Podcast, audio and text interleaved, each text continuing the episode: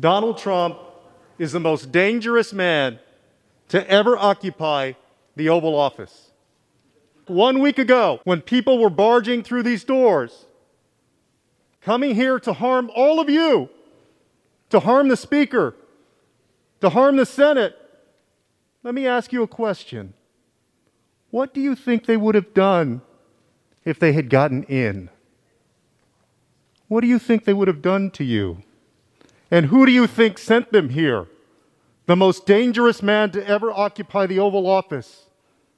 If inciting a deadly insurrection is not enough to get a president impeached, then what is? Well, I don't know. It's not like he had an affair and lied about it. Oh. Wait. Yeah. Sorry. Well, I don't know why I came here tonight. I got the feeling that something ain't right. No, it ain't. I'm so scared in case I fall off my chair. And I'm wondering how I'll get down the stairs. Clowns to the left of me, jokers to the right. Here I am, stuck in the middle with you. Yep. Yes, I'm stuck in the middle with From you. Pacifica Radio in Los Angeles, this is the BradCast as heard on KPFK 90.7 FM in LA. Also in California in Red Bluff and Redding on KFOI, Round Mountains KKRN, Eureka's KGOE. Up in Oregon on the Central Coast on KYAQ, Cottage Grove's KSO, Eugene's KEPW. In Lancaster, Pennsylvania on WLRI, Maui, Hawaii's KAKU. In Columbus, Ohio on WGRN, Palenville, New York's WLPP. In Rochester, New York on WRFZ. Down in New Orleans on WHIV. Gallup, New Mexico's KNIZ. In Concord, New Hampshire on WNHN. Fayetteville, Arkansas's KPSQ. In Seattle on KODX. Janesville, Wisconsin's WADR. And Minneapolis, St. Paul's AM 950. KTNF. We're also streaming coast to coast and around the globe for you every day on the internet on the Progressive Voices channel, Netroots Radio, Radio for Humans, FYI Nation, NicoleSandler.com, Radio Free Brooklyn, Workforce Rising, No Lies Radio, Deprogrammed Radio, Verdant Square Radio, and Detour Talk. Blanketing Planet Earth five days a week. I am Brad Friedman, your friendly investigative blogger, journalist, troublemaker, muckraker, and all around swell fellow, says me from BradBlog.com, here with you on yet another historic day. One week ago, a violent mob of Donald Trump supporters broke into and took over the U.S. Capitol building for hours, sending members of Congress fleeing for their lives into hiding, with insurrectionists seeking out Vice President Mike Pence and House Speaker Nancy Pelosi, among others, with the goal, according to the chants of the MAGA mob, as they were forcing their way into the Capitol, of hanging Mike Pence for having the temerity of following the rule of law and the Constitution in overseeing Congress's formal affirmation of Joe Biden's electoral count victory in the 2020 presidential election. Dozens of Capitol Police uh, and others were injured and sent to the hospital. Five people were killed in the riot, including a Capitol police officer who was reportedly beaten by the mob. Another officer died days later by suicide. That was last Wednesday. One week later, just one week later, this Wednesday, in the quickest impeachment in the nation's history, Donald Trump became the first president of the United States to be impeached a second time. This time for incitement of insurrection for his part in encouraging the violent insurrection and attempted coup just one week earlier, with House Speaker Nancy Pelosi invoking Abraham Lincoln and the Bible, imploring lawmakers to uphold their oath to defend the Constitution from all enemies, foreign and domestic saying of Donald Trump, quote, he must go. He is a clear and present danger to the nation that we all love. Well, just minutes ago, uh, unlike Donald Trump's first impeachment, Wednesday's vote was uh, bipartisan in the House, 232 to 197, with 10 Republicans joining all of the Democrats in voting to send the article to the U.S. Senate for a second impeachment trial with the penalty of removal from office and disqualification to hold future federal office as well, in what AP describes today as, quote, a swift and stunning collapse of Donald Trump's final days in office. With just days to go until Inauguration Day, as we go to air, uh, as I say, this was completed uh, just minutes uh, earlier, but there is now less than one week left in Donald Trump's presidency, no matter what. You got that, Desi Doyen? yes, yes, I Less- did. Less than one week. Uh, and that's in the worst case scenario. So don't worry, we're all going to make it. With or without his unprecedented second impeachment, Donald Trump will no longer be president in seven days' time, no matter what. Inauguration Day is next Wednesday, January 20th.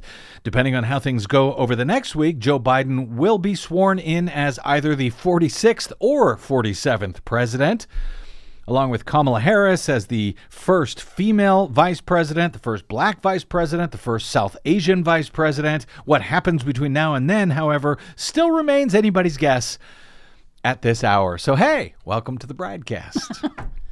Indeed, history was made yet again on Wednesday, and I want to share some of the statements from the House floor debate. If I've got time, we will be uh, joined beyond that, however, uh, by very shortly by a former congressman and diplomat to discuss the need for accountability for the Trump administration and his associates, no matter what happens with the ongoing impeachment. As the former representative from Virginia warned recently, based on his experience as a diplomat in overseas third world nations, quote, countries that skip the accountability phase end up repeating 100% of the time, but the next time the crisis is worse, he says. With that in mind, uh, we'll talk to him shortly before we get to uh, Wednesday's floor debates.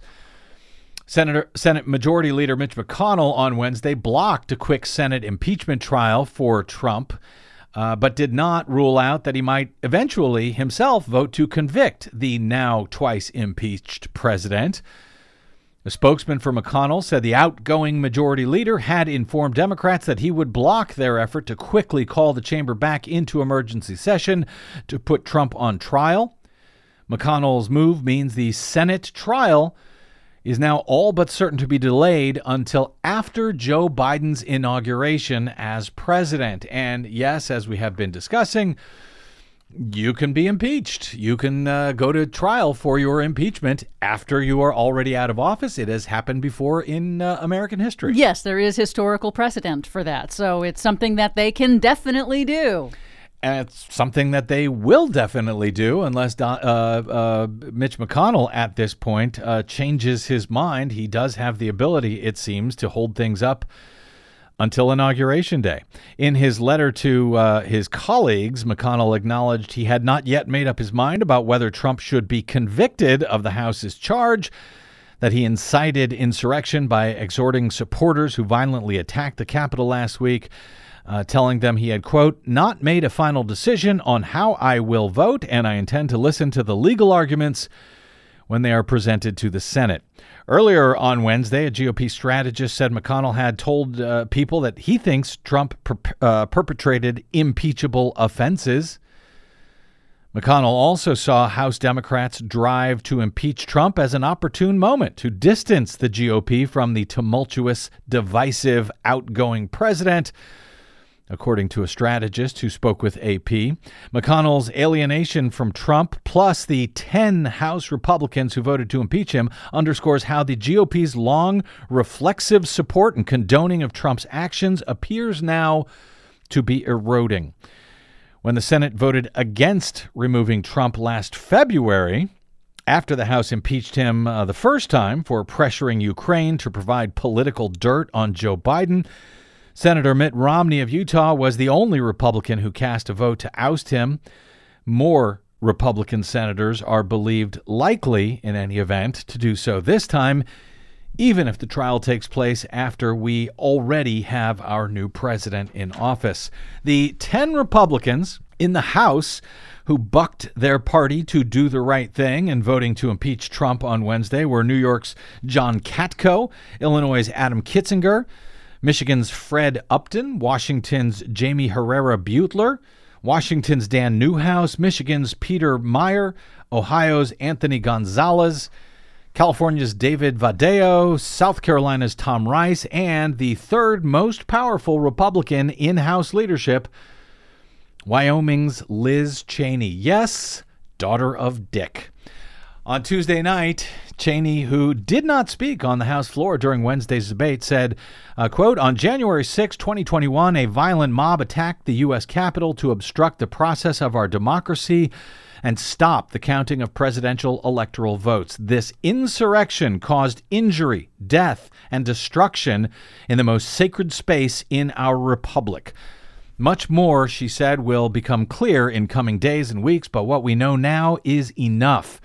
The President of the United States summoned this mob, assembled the mob, and lit the flame of this attack.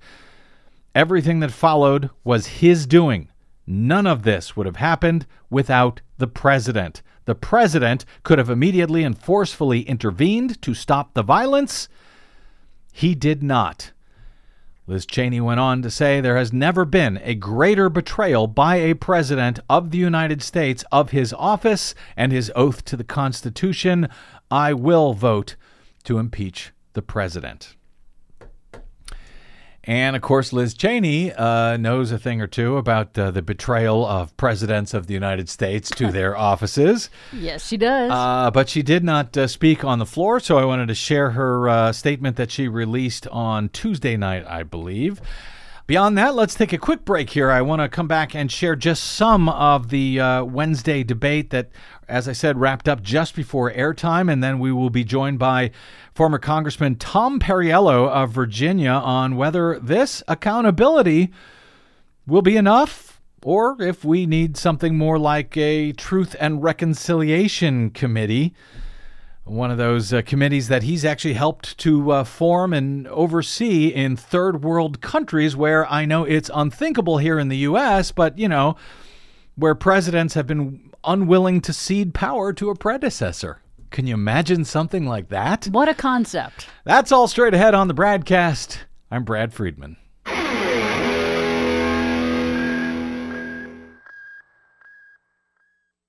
Hey, this is Brad. Please consider supporting whichever progressive media outlet is serving you. Most, just like us, do not receive corporate or political support. We all need your support to keep up the resistance, now more than ever. From Desi Doyen and myself, thank you.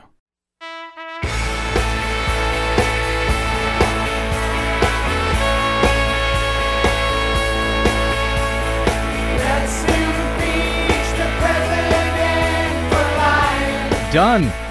Welcome back to the BradCast. Brad Friedman from BradBlog.com. The President of the United States has now been impeached twice for lying. Congressman Jim McGovern, Democrat from Massachusetts and chair of the House Rules Committee, opened the proceedings for the second impeachment of Donald Trump on Wednesday with this explanation of why he believed the initiative is so imperative. Mr. Speaker, we are debating this historic measure at an actual crime scene, and we wouldn't be here if it weren't for the President of the United States. On Wednesday, January 6th, Congress gathered here to fulfill our constitutional duty, tallying the Electoral College victory of President elect Biden and Vice President elect Harris after a free and fair election.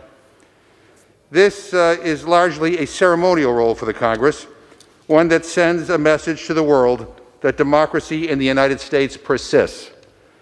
But at a rally just a mile and a half down Pennsylvania Avenue, Donald Trump and his allies were stoking the anger of a violent mob. A member of this very body proclaimed on that stage, Today is the day American patriots start taking down names and kicking ass. Trump's personal attorney, Rudy Giuliani, called for trial by combat. Then, Donald Trump told the crowd, we're going to have to fight much harder. You will never take back our country with weakness. Even though, according to his own administration, that this election was the most secure in our history, Donald Trump repeated his big lie that this election was an egregious assault on democracy. Vice President Pence, he said, was going to have to come through for us. Trump then told this mob to walk down to the Capitol. The signal was unmistakable. These thugs should stage a coup so Donald Trump can hang on to power. The people's will be damned. This beacon of democracy became the site of a vicious attack. Rioters chanted, Hang Mike Pence, as a noose and gallows were built a stone's throw from the Capitol steps. Capitol police officers were beaten and sprayed with pepper spray. Attackers hunted down lawmakers to hold them hostage or worse. Staff barricaded doors. People sent text messages to their families to tell them they loved them. They thought they were saying goodbye, Mr. Speaker. This was not a protest, this was an insurrection. This was a well organized attack on our country that was incited by Donald Trump. Domestic terrorists broke into the United States Capitol that day, and it's a miracle more people didn't die. As my colleagues and I were being evacuated to safety, I never ever will forget what I saw when I looked into the eyes of those attackers right in the Speaker's lobby there. I saw evil, Mr. Speaker. Our country came under attack, not from a foreign nation, but from, what, but from within. These were not protesters, these were not patriots, these were traitors. These were domestic terrorists, Mr. Speaker. And they were acting under the orders of Donald Trump. Now, some of my colleagues on the other side have suggested that we just move on from this horror. But to gloss over it would be an abdication of our duty. Others on the Republican side have talked about unity. But we can't have unity without truth and without accountability. And I'm not about to be lectured by people who just voted to overturn the results of a free and fair election. America was attacked, and we must respond, even when the cause of this violence resides at 1600 Pennsylvania Avenue. Each of us, each of us took an oath last week. It wasn't to a party, and it wasn't to a person. We vowed to defend the Constitution. The actions of Donald Trump have called each of us to fulfill that oath today. I pray that we rise to this responsibility because every moment Donald Trump is in the White House, our nation, our freedom is in danger. He must be held to account for the attack on our Capitol that he organized and he incited. I solemnly urge my colleagues to support this rule and the underlying article. The damage this building sustained can be repaired, Mr. Speaker. But if we don't hold Donald Trump accountable, the damage done to our nation could be irreversible. Congressman Jim McGovern, Democrat of Massachusetts. On the Republican side, in the first debate on Wednesday over the rule enacted by the House Rules Committee, Oklahoma's Tom Cole led the Republican dissent. On behalf of generations of Americans to come, we need to think more clearly about the consequences of our actions today. The fact of the matter is, Mr. Speaker, there is no reason to rush forward like this, other than the very obvious fact that there are only seven days left until a new president takes office. So, what then is the point of the rush to impeach? We are coming off a horrific event that resulted in six deaths. We have an opportunity to move forward, but we cannot if the majority insists on bringing the country through the trauma of another impeachment. It will carry forward into the next president's term, ensuring that he will struggle to organize his administration. What's worse, it will continue to generate the bitterness so many of us have opposed. Why put us through that when we can't actually resolve this before the end of the president's term? Mr. Speaker, I think my colleagues in the majority need to think about this more soberly. We need to recognize we are following a flawed process. We need to recognize that people of goodwill can differ. We need to recognize that while the House may be done with this matter after today's vote, it will not be done for the country. It will not be done for the Senate. And it will not be done for the incoming Biden administration. The House's action today will only extend the division longer than necessary.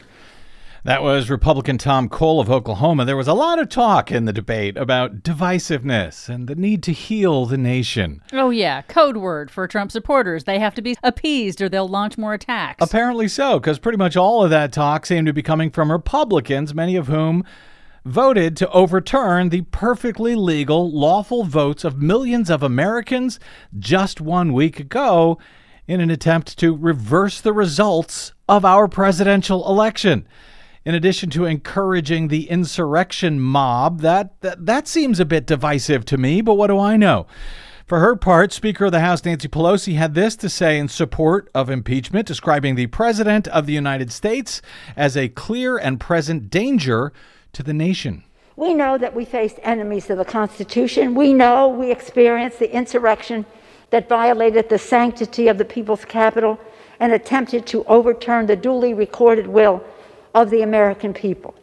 And we know that the President of the United States incited this insurrection, this armed rebellion against our common country. He must go. He is a clear and present danger to the nation that we all love. Since the presidential election in November, an election the president lost, he has repeatedly held about the, uh, lied about the outcome sowed self serving doubt about democracy and unconstitutionally sought to influence state officials to repeal reality. And then came that day of fire we all experienced. The president must be impeached, and I believe the president must be convicted by the Senate, a constitutional remedy that will ensure that the Republic will be safe from this man who was so resolutely determined to tear down the things that we hold dear and that hold us together. Democratic House Speaker Nancy Pelosi on Wednesday arguing in favor of the second impeachment of the president. To his credit, sort of, Republican House Minority Leader Kevin McCarthy actually said a few things that few of his colleagues seemed willing to say, even as he spoke against impeachment. Madam Speaker, let me be clear. Last week's violent attack on the Capitol was undemocratic, un American, and criminal. Violence is never a legitimate form of protest. Yet the violent mob that descended upon this body was neither peaceful nor democratic. Some say the riots were caused by Antifa. There is absolutely no evidence of that. And conservatives should be the first to say so. I believe impeaching the president in such a short time frame would be a mistake. A vote to impeach would further divide this nation. A vote to impeach will further fan the flames of partisan division. All of us must resist the temptation of further polarization. Instead, we must unite once again as Americans. I understand for some this call for unity may ring hollow. But times like these are when we must remember who we are as Americans and what we as a nation stand for. And as history shows, unity is not an option, it's a necessity. What we saw last week was not the American way. Neither is the continued rhetoric that Joe Biden is not the legitimate president. Let's be clear. Joe Biden will be sworn in as President of the United States in one week because he won the election. May God continue to bless America. And let's chart a course that history will repeat, but not what's happening today. Republican House Minority Leader uh, Kevin McCarthy of California meeting the absolute lowest bar possible by admitting that no, the riots were not started by Antifa and that Joe Biden, yes, won his election fairly. For that, somehow, I'm giving him credit today. well, it's the only credit that is givable today. Congressman Jamie Raskin, Democrat of Maryland, who both lost his son last week to a tragic suicide and was one of the authors of the article of impeachment for incitement of insurrection being voted on on Wednesday, uh, had these thoughts in response to the Republicans who suggested that this impeachment would only make things worse by further angering, uh, angering Donald Trump's supporters. They may have been hunting for Pence and Pelosi to stage their coup, but every one of us in this room right now could have died. As Senator Lindsey Graham said, the mob could have blown the building up. They could have killed us all. And now the far right is calling for return engagement from January 17th to January 20th. They're asking the president to pardon the conspirators in last week's rampage as they prepare for a race war again next week. And it's a bit much to be hearing that these people would not be trying to destroy our government and kill us if we just weren't so mean to them. Yes, Donald Trump, with a stroke of his pen, could uh, pardon all of those who attacked the U.S. Capitol last week. That was Congressman Jamie Raskin, Democrat of Maryland, one of the 10 Republicans who voted in favor of impeaching Trump. Dan Newhouse of Washington gave his reasons why. This is a sad day in our republic, but not as sad or disheartening as the violence we witnessed in the Capitol last Wednesday. We are all responsible. My colleagues are responsible for not condemning rioters this past year, like, like those who barricaded the doors of the Seattle Police Department and attempted to murder the officers inside. Others, including myself, are responsible for not speaking out sooner. Before the president misinformed and inflamed a violent mob who tore down the American flag and brutally beat Capitol police officers. Madam Speaker, we must all do better. These articles of impeachment are flawed, but I will not use process as an excuse. There is no excuse for President Trump's actions. The president took an oath to defend the Constitution against all enemies, foreign and domestic. Last week there was a domestic threat at the door of the Capitol, and he did nothing to stop it. That is why, with a heavy heart and clear resolve, I will vote yes on these articles of impeachment. Congressman Dan Newhouse, Republican of Washington. By the way, I'm unaware of any Democrats encouraging protests protesters in Seattle to invade a police station. Uh, nonetheless, the other Republican to speak out against, uh, I'm sorry, in favor of impeachment was Jamie uh, Herrera Beutler. Republican of Washington.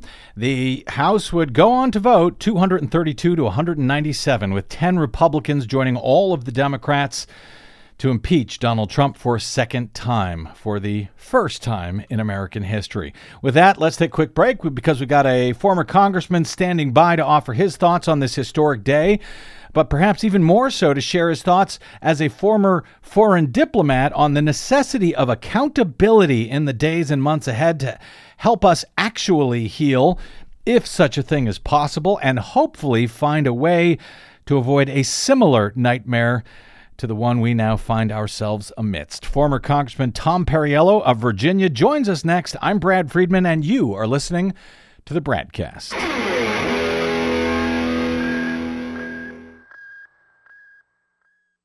What the public hears on the public airwaves matters. At the BradCast, we do our best to bring you accurate news and analysis on the issues that actually matter, and we do it all independently without corporate or political influence. But we can't do it without you, now more than ever. Please help us stay on your public airwaves by going to bradblog.com/donate to help keep us going. That's bradblog.com/donate. And thanks. Welcome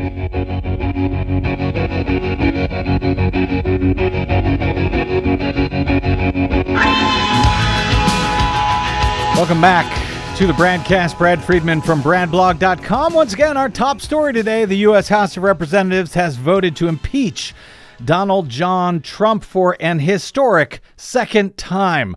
What happens next as the matter moves to the Senate is still somewhat unknown, but as we go to air, it is unknown, certainly, whether Donald Trump's second impeachment will result in real accountability for the outgoing president and whether the U.S. Senate, with a second crack at it following Trump's impeachment last year, which resulted in a rigged trial in the Senate and subsequent acquittal, largely along party lines, will end any differently this time. But whether Trump is removed from office in his few remaining days and whether Congress bars him from holding future federal office in the bargain, it will take the Joe Biden administration months and likely years to extinguish all of the administration's dumpster fires left burning, much less make sense of the ashes as needed to sort out appropriate accountability. As Boston Globe columnist Renee Graham recently observed, quote, given how laden the Trump years have been with scandals and corruption, it's been more of a crime scene than a presidency. But bringing accountability for that crime scene takes time and focus from a new presidency, particularly in the midst of several unprecedented crises, including a deadly and worsening pandemic, an economic crisis, and arguably a crisis of confidence in the U.S. government itself, as incited by four endless years of lies and alternative reality presented to the American people by the President of the United States himself. As the New York Times recently noted, 12 years ago, when the last Democratic president took office, he did not seek broad inquiries into officials from the previous administration for their use of torture practices or for domestic eavesdropping. Nor did he pursue prosecutions of Wall Street executives for crimes that led to the 2008 financial crisis. Seeking to look forward, not back, Barack Obama's party went along in the name of national unity. This time, according to the Times, Democrats who have chafed at President Trump's behavior for four years are not willing to be so accommodating. They want to hold him, his family, and his enablers accountable for acts they believe didn't just break norms, but broke the law. Once President elect Joe Biden takes office on January 20, wide segments of his party are eager to see investigations and prosecutions of an array of Trump aides and allies an effort, they say, that would bolster the rule of law after a presidency that weakened it and served as a warning to future presidents that there will be consequences for illegal actions taken while in office. To date, Joe Biden has said he would leave any decisions about launching criminal investigations to his Justice Department, which he has promised will return to the pre Trump norm of maintaining independence from the White House. His choice of Merrick Garland, a centrist judge, as his nominee for Attorney General is another indication of his more measured approach to pursuing investigations and indictments, the Time reports. Interviews with more than 50 current and former Democratic elected officials, Democratic National Committee members, and party activists found an overwhelming consensus across the party's ideological spectrum toward holding Mr. Trump personally accountable and launching congressional and Justice Department investigations into him, his family, and his top aides, not only for inciting last week's violent mob at the Capitol, but for a host of other actions during his presidency. Former Representative Tom Perriello, who was a special advisor for the War Crimes Tribunal in Sierra Leone, said that countries that have suffered national trauma and tried to move forward without experiencing consequences or contrition are actually unable to heal. Countries that skip the accountability phase end up repeating 100% of the time, but the next time the crisis is worse, Mr. Perriello said, in words that frankly not only ring hauntingly true, but actually ran a chill down my spine when I read it. The next time, the crisis is worse. People, he said, who think the way forward is to brush this under the rug seem to have missed the fact that there is a ticking time bomb under the rug. While some legal experts suggest it would be very difficult pros- for prosecutors to charge Trump after he's out of uh, out of office, Trump's actions since the election may change that thinking. Joining us now is former Congressman Tom Perriello, who once represented Virginia's 5th congressional district. He's also a former diplomat who served as special envoy to the African Great Lakes region during the Obama administration. Congressman, welcome to the broadcast, sir, on yet another rather historic and, yes, busy day. Thank you for having me on uh, under the circumstances. My pleasure. When we uh, when we first touched base to have you on the show, it was in regard to your insight on the existential need for nations to find their way toward accountability, following rogue criminal administrations, and what you see as essential for such action during the incoming Biden administration, but with an historic second impeachment now of Donald Trump and the attempt to remove him from office in his final days now underway. I need to quickly get your thoughts as a former congressman uh, and as a diplomat on where we are right now. Does this count as the sort of accountability that you suggest is so important for nations to heal and move forward?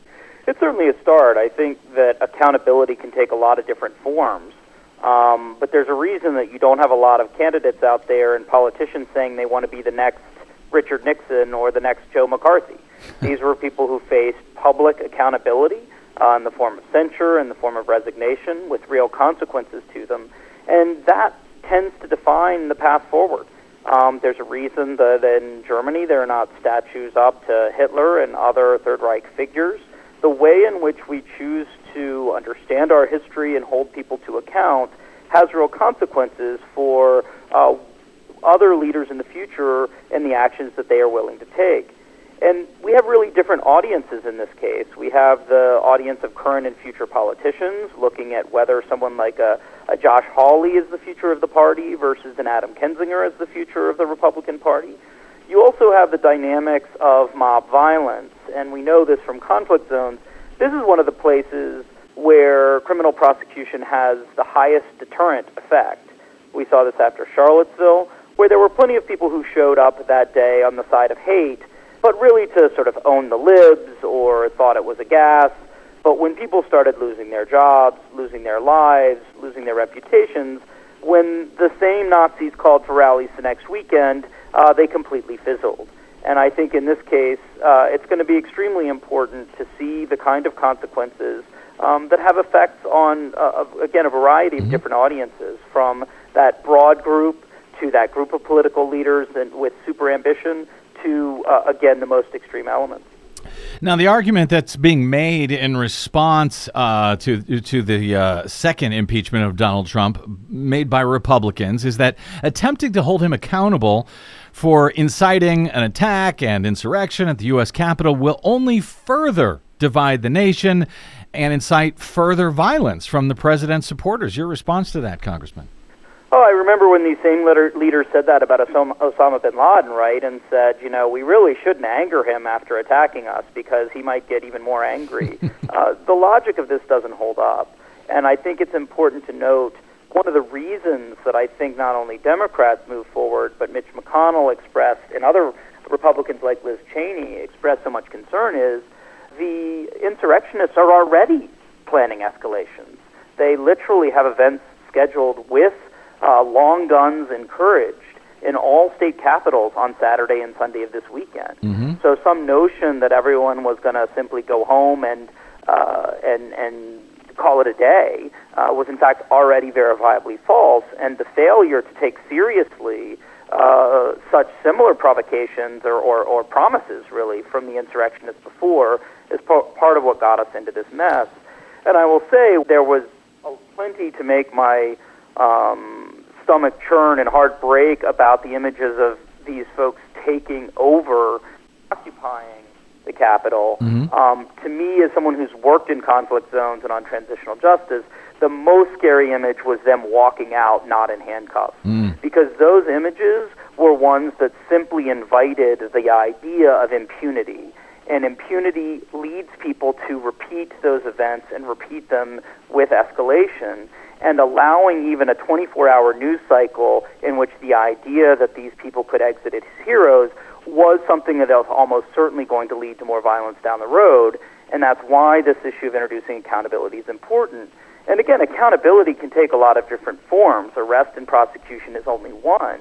But even in situations where the ultimate act has been one of forgiveness and reconciliation, it has always effectively required some act, just like in great religious traditions, of confession, contrition, and penance before you get to forgiveness. Yeah. And if you look at the South African Truth Commission, which was by no means perfect, it was only when officers came forward and um, admitted to the atrocities they had committed in the black community in particular, uh, that they were then invited to potentially have amnesty. And what you didn't hear from Republicans on the floor in talking about this idea of unity was any sort of olive branch. It would be very different if they were coming forward and saying, you know what, we really shouldn't have spent the last 10 years making up this systematic lie about voter fraud. And we're really sorry about the fact that we have created a set of lies and propaganda about voter fraud that undermined confidence in our elections. And we are now going to commit ourselves to universal voting for all eligible Americans on a path towards unity. That is a credible path that involves a confession, contrition, and penance mm. uh, about a new path forward. And mm-hmm. I think people really do want to see that right now. What they don't want to see is people who have torn this country apart um, simply turning around and saying, hey, let's just get along, but we're not going to change anything about what we did to get us in this mess. Which is interesting. I'm, I because I want to and, and, thank you already for sort of broadening the conversation beyond the current moment of uh, of Trump's second impeachment, Congressman. Uh, in the early 2000s, uh, you were a, a, U.S. diplomat with the UN uh, mandated Special Court for Sierra Leone, a consultant to the International Center for Transitional Justice in Kosovo in 2003, in Darfur in 04, in Afghanistan in 07. In 2015, President Obama appointed you to take over the former U.S. U.S. Senator Russ Feingold, our friend, as a special envoy to the African uh, Great Lakes region and the Democratic Republic of Congo, where you helped negotiate a path to a peaceful transition of power, resolving a, a, crisis that was triggered when the then president attempted to stay in office beyond his constitutional term, which sounds uh, somewhat familiar.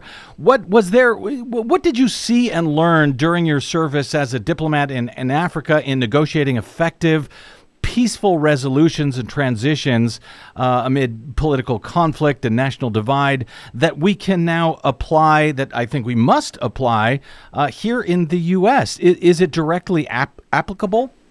Well, sadly, the comparison to President Kabila is an insult to President Kabila, but um, I think you do see very similar patterns in these situations. If you go back to the horrific civil war in Sierra Leone, Charles Taylor, who was the dictator next door in Liberia, had negotiated and then broken, I can't even remember the number, but dozens of ceasefires and peace deals. Mm-hmm. Why? Because the UN diplomats would and others would often say, "Oh my God, that you know, there's dying going on. Therefore, this this horrible person's offering a ceasefire. So of course we are pro peace. Therefore, we should accept the ceasefire."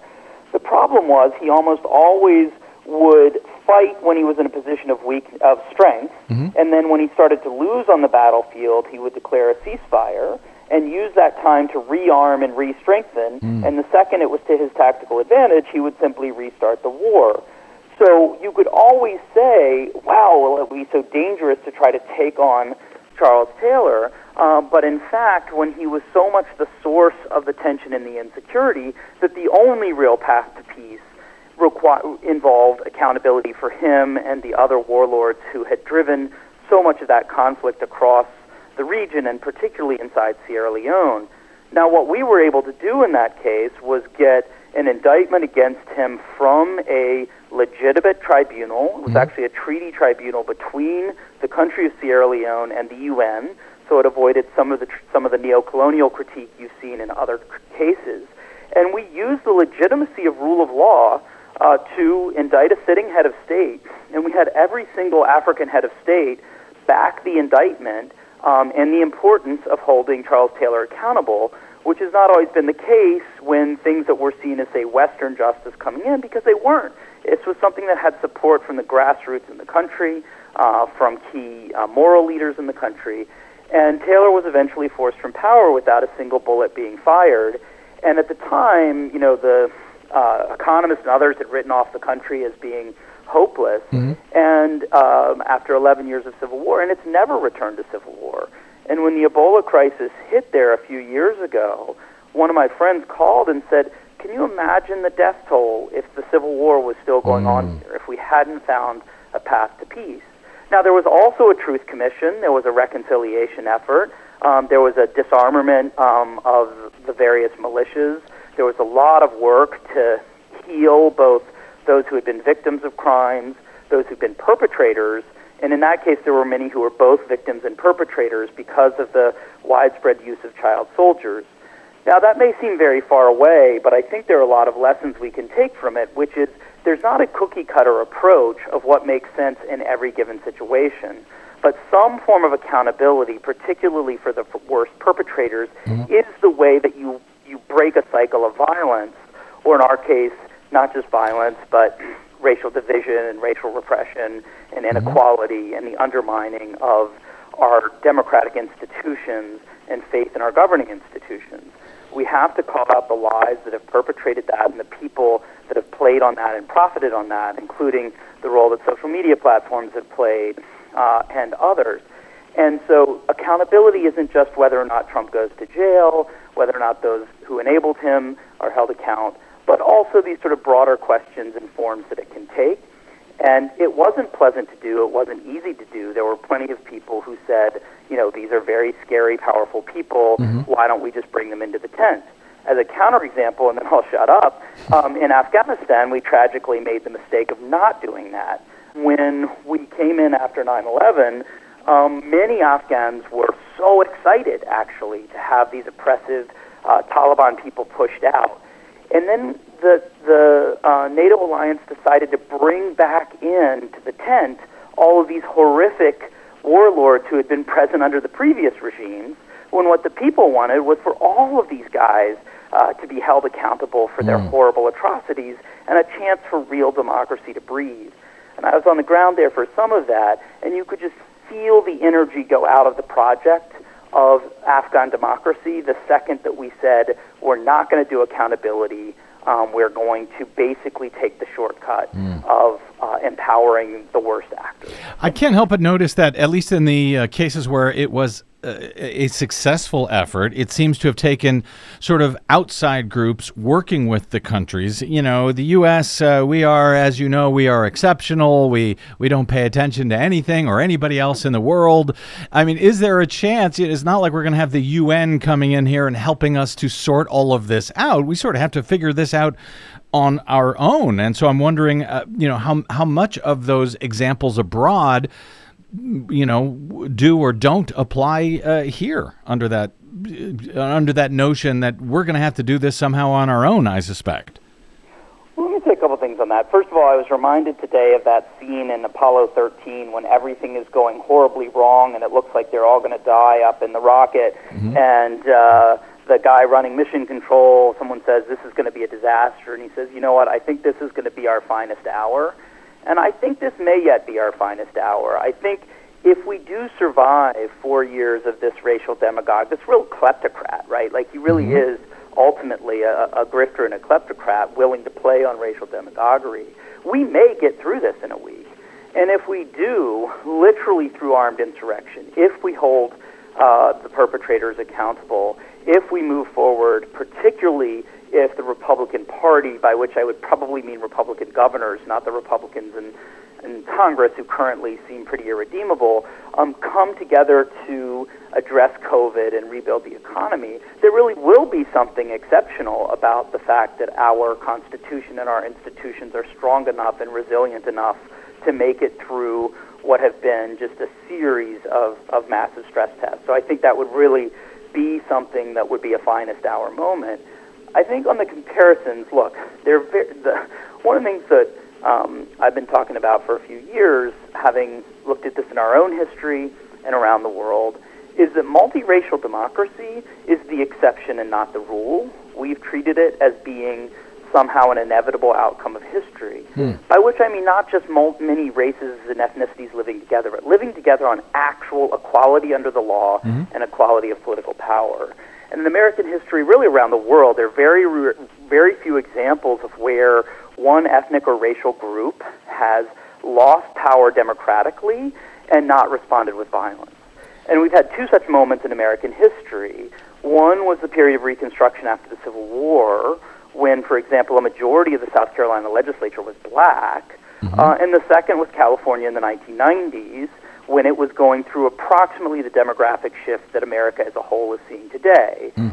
In the case of Reconstruction, of course, the response was domestic terrorism that led to the complete ethnic cleansing or, or systematic ethnic cleansing of the South that is still reflected in the political power and the political map today through mass lynchings, slaughter, uh, coups in cities, uh, etc. And in California, the um, you know, with Prop 187 back in I think it was 93 or 94, mm-hmm. it was essentially like the Trump play, which was one last populist immigrant bashing play by the Republican Party to stay in power that actually drove together a multiracial alliance that is held in California um, to this day. So we have models here mm-hmm. um, that we can point to and models that have not been successful. And I think this is why one of the most fascinating moments of my entire lifetime in terms of Congress was the night of the coup attempt or insurgency when Lindsey Graham and Ted Cruz mm-hmm. have an exchange about the Compromise of 1877. I mean, this was a Lincoln Douglas debate type mm-hmm. moment where Ted Cruz, through his just like infinite, um, I don't even know the right word to cite. This is FCC radio, sir, so be careful. Go ahead. So intellectualism thinks he's got a gotcha moment by citing the Compromise of 1877, which is a horrific, horrific moment in American history in which they cut a deal to solve the problem without accountability of saying we're going to sell out Reconstruction and the idea of racial equality that leads to a century of Jim Crow, a century, uh, mm-hmm. you know, mm-hmm. decades of lynchings in order to move forward with those electors. And Ted Cruz thinks to cite that. And Lindsey Graham, after clearly throwing back a few drinks, comes on the floor and he says, you know, you guys may have a right to say this. I just think it's a colossally stupid thing to say to literally come down and cite the compromise that ended Reconstruction and built Jim Crow as being the precedent you want to associate yourself with historically. Yeah. Now, that's a great moment for Americans to learn, most of whom probably don't remember that from their high school uh, American history class. Let me uh, get in one more question. And I hate to, by the way, I hate to not end on your note of optimism that you think we're going to get through this and that uh, somehow uh, will be the better for it ultimately. But very quickly, you told the New York Times that it's vitally important for nations to not skip the reconciliation and accountability phase, and the countries that do that end up repeating it 100% of the time, and the crisis is uh, worse uh, when it happens again. Do you feel that the Obama administration made a mistake in, uh, you know, uh, looking forward, not back after uh, George Bush? And more to the point here, do you have any confidence that the Biden administration might take your advice and perhaps take a different path here? I don't think they need my advice, but I think that they do have a Charlie Brown and Lucy with the football idea, which was that Obama, rightly or not, uh, the president put a lot of energy into trying for bipartisanship. People forget, we joked the first year that I was in Congress that the only way to get a meeting with President Obama was to become a Republican. Mm-hmm. He really wanted that kind of bringing the country together. And McConnell and Cantor basically just decided they wouldn't give it to him, not because they disagreed with the policy, mm-hmm. but specifically because they didn't want him to be a unifier. And so I think what the Biden administration has learned from that is saying, look, we do want to unify the country, but that unity probably happens outside the Beltway before it happens inside the Beltway. Mm-hmm. And what they need to do is present a unifying agenda around getting every school, stadium, and small business open, getting wages up, getting prescription drug costs and housing costs down. These are all things getting, you know, a living wage. These are all things that actually unify Americans, including Republican voters, and it should include Republican governors. But as long as Republican leadership in Congress is playing a zero sum game that they have played very successfully for over a decade, mm-hmm. there is no path to unity because they don't want unity. So I think that what what President Biden, President elect Biden feels in his just core is one, empathy for those who are suffering. So I think he is extremely eager to focus the energy on how do we help all of the Americans that are out of jobs, that are facing eviction, uh, that can't afford to pay their bills, that don't know uh, where their health care is coming from. That's his core thing. How do I help people that are struggling and build back a better, more inclusive American dream? The second is he really does believe in forgiveness and healing, and he knows what human suffering feels like from his own personal experiences. And he is, I think, going to be an easy sell. It is pushing on an open door the second McConnell or McCarthy want to get together and say, hey, we want to do the same thing of getting every school, small business, and stadium open, but we just love you to look at some of our ideas for it. Mm-hmm. Biden's going to open the door. He's going to pull an all nighter. He's going to get it done with them. The second that they want that conversation, what I think he's not going to do is hold the American people hostage to them saying, we don't even want to do that. Like, we don't even want to get the economy going again. We don't even want to get wages up. We don't even want to make the American dream affordable again. So he's setting a goal of what to accomplish and inviting anyone to help put the best ideas on the table. And I think that's what unity looks like. Well, that may be what unity looks like, but it does not is not what accountability looks like. And if the argument is that you can't have healing without accountability, I'm just not sure how he walks that both of those fine lines at the same time. I think he needs to. I think we need to have accountability for the reasons that you say. Uh, as much as I'd like to see him reach out and work with the Republicans, I just don't know if that can both happen at the same time, and I'm not sure which will or should take priority. Look, I think there are plenty of Republican governors out there that don't really want to be associated with Donald Trump, particularly if he's facing both criminal and civil prosecution when he leaves office, which he almost certainly will be. And I think the issue for Biden right now probably is not will he pursue accountability of Trump, but will he in any way stand in the way mm. of accountability for Trump? And I think that it is important for the country that he allow that to happen. And I think mm. it's not insignificant that Merrick Garland, who you correctly described as being pretty centrist as an attorney general, cut his teeth being the most successful prosecutor of domestic terrorism mm. um, in the last century, going after both the Unabomber and the Oklahoma City bomber. So this is someone who knows and takes very seriously threats to our national security, both foreign and domestic. And I think you know that is very important, and that can be a process, as we saw after Charlottesville, where I'm from, and I was in the streets that day. That it was a process of not just arresting but bankrupting these networks, and there were a lot of people that were thought it was kind of cool to be associated with um, some of these hateful figures, but they were nowhere to be found a year later when those people became uh, toxic. So I think you know what we want to do is draw the line where it should be, which is are you serious about American democracy and about solving America's problems? And if so, bring your best ideas to the table. And if you're not, if you're just interested in hateful demagoguing, then you know, better luck next time.